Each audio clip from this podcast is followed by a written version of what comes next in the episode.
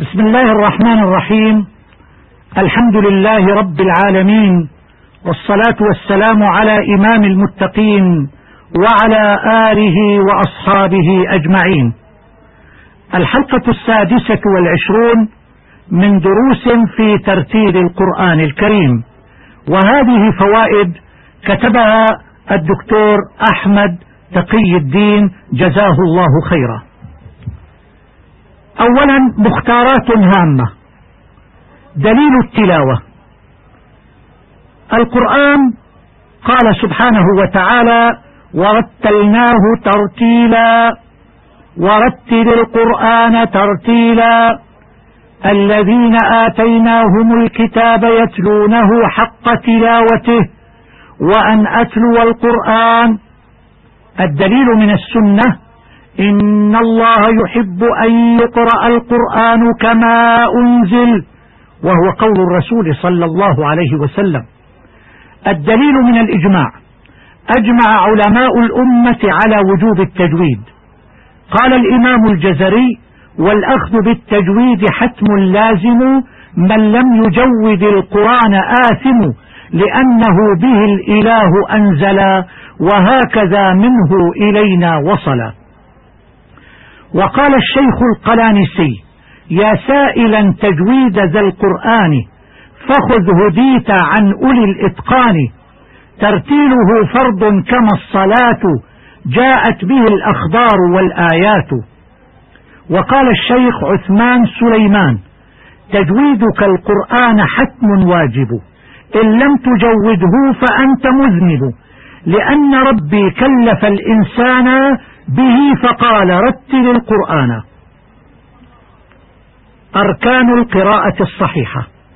أولا أن تكون متواترة بسند متصل صحيح عن الرسول صلى الله عليه وسلم.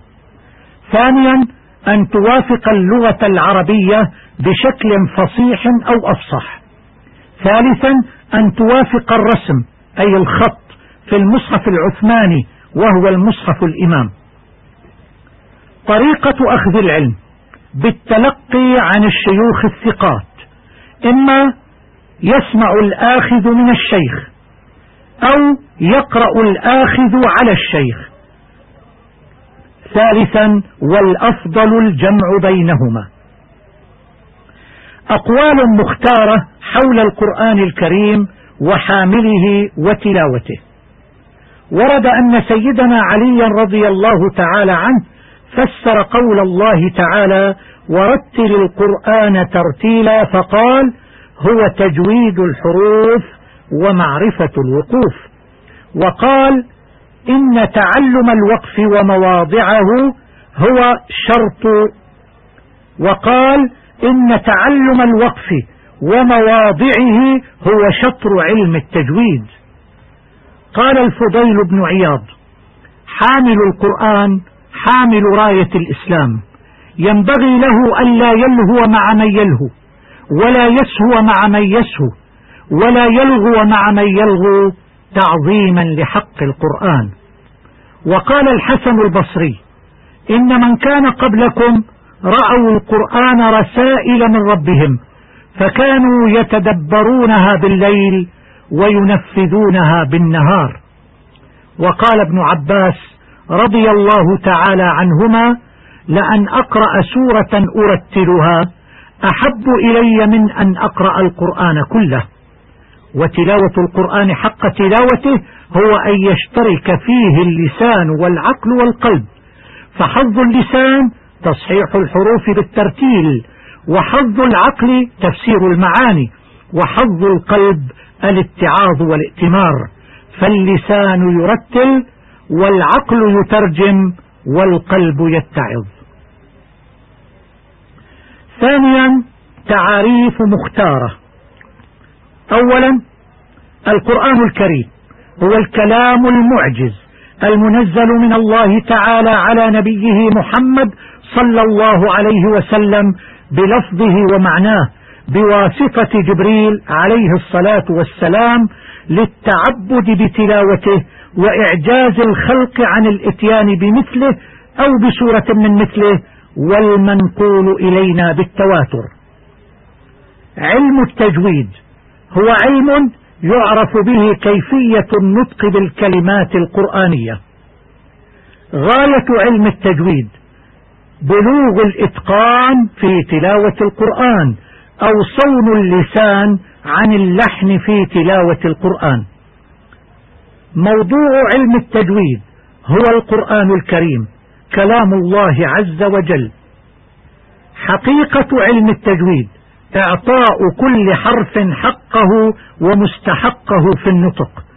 فحق الحرف مخارج وصفات الحرف الذاتية الملازمة له كالجهر والشدة والاستعلاء مستحق الحرف المدود والغنات وما ينشأ عن الصفات كالتفخيم الناشئ عن الاستعلاء. حكم تعلم التجويد. فرض كفاية. إذا قام به البعض سقط عن الباقين. حكم العمل بالتجويد. فرض عين على كل مسلم ومسلمة من المكلفين وعلى كل قارئ لكتاب الله عز وجل. التسهيل هو قراءة الهمزة على حالة بين الهمزة والألف مثل أعجمي. الهزرمة هي القراءة السريعة التي لا تعين التالي ولا السامع على فهم المقصود من الآيات البينات وهي ممنوعة. اللام الشمسية هي اللام في أل التعريف التي تكتب ولا تقرأ وذلك لإدغامها فيما بعدها أي حكمها الإدغام. اللام القمرية هي اللام في أل التعريف التي تكتب وتقرأ لعدم إدغامها فيما بعدها أي حكمها الإظهار. النون الساكنة هي حرف النون الذي خلا من الحركات الثلاث الفتحة والضمة والكسرة. التنوين هو نون ساكنة تلحق آخر الاسم لفظا وتفارقه كتابة ووقفة. المخرج هو محل خروج الحرف عند النطق به وتميزه عن غيره من الحروف. الصفة هي كيفية عارضة هي كيفية عارضة للحرف عند حصوله في المخرج. النفس هو الهواء الخارج من داخل الفم بدفع الطبع من غير أن يسمع. الصوت هو النفس المسموع الخارج بالإرادة وعرض له تموج يسمع وذلك بسبب تصادم جسمين. الحرف هو الصوت المعتمد على مخرج محقق أو مقدر. الخيشوم هو فتحة الأنف الخلفية وتخرج منه الغنة. الغنة هي صوت أغن يخرج من الخيشوم مقداره حركتان لا علاقة للسان به وقيل إنها صفة لبعض الأحرف ولها مخرج محقق وهو الخيشوم بينما الصفات الأخرى لا محل لها. القلقلة لغة التحريك واصطلاحا نبرة صوتية ترافق الحرف المقلقل حال تسكينه نتيجة اضطراب في الحرف المقلقل. أو صوت زائد يحدث في المخرج بعد ضغط المخرج وحصول الحرف فيه بعد ذلك الضغط. أو هي اضطراب المخرج عند النطق بالحرف ساكنا حتى يسمع له نبرة قوية. الترتيل قراءة القرآن بتؤدة واطمئنان مع إعطاء كل حرف حقه من المخارج والصفات ومستحقه من المدود والغنات. الحدر سرعة القراءة وإدراجها مع ملاحظة الأحكام وأدائها. الإظهار هو إخراج كل حرف من مخرجه من غير غنة. الإدغام دمج أو إدخال حرف ساكن بآخر متحرك بحيث يصيران حرفا واحدا مشددا من جنس الثاني يرتفع بهما اللسان ارتفاعة واحدة. الإدغام الناقص الذي يبقى فيه من الحرف المدغم أثر يدل عليه. الإدغام الكامل الذي لا يبقى فيه من الحرف المدغم أثر يدل عليه.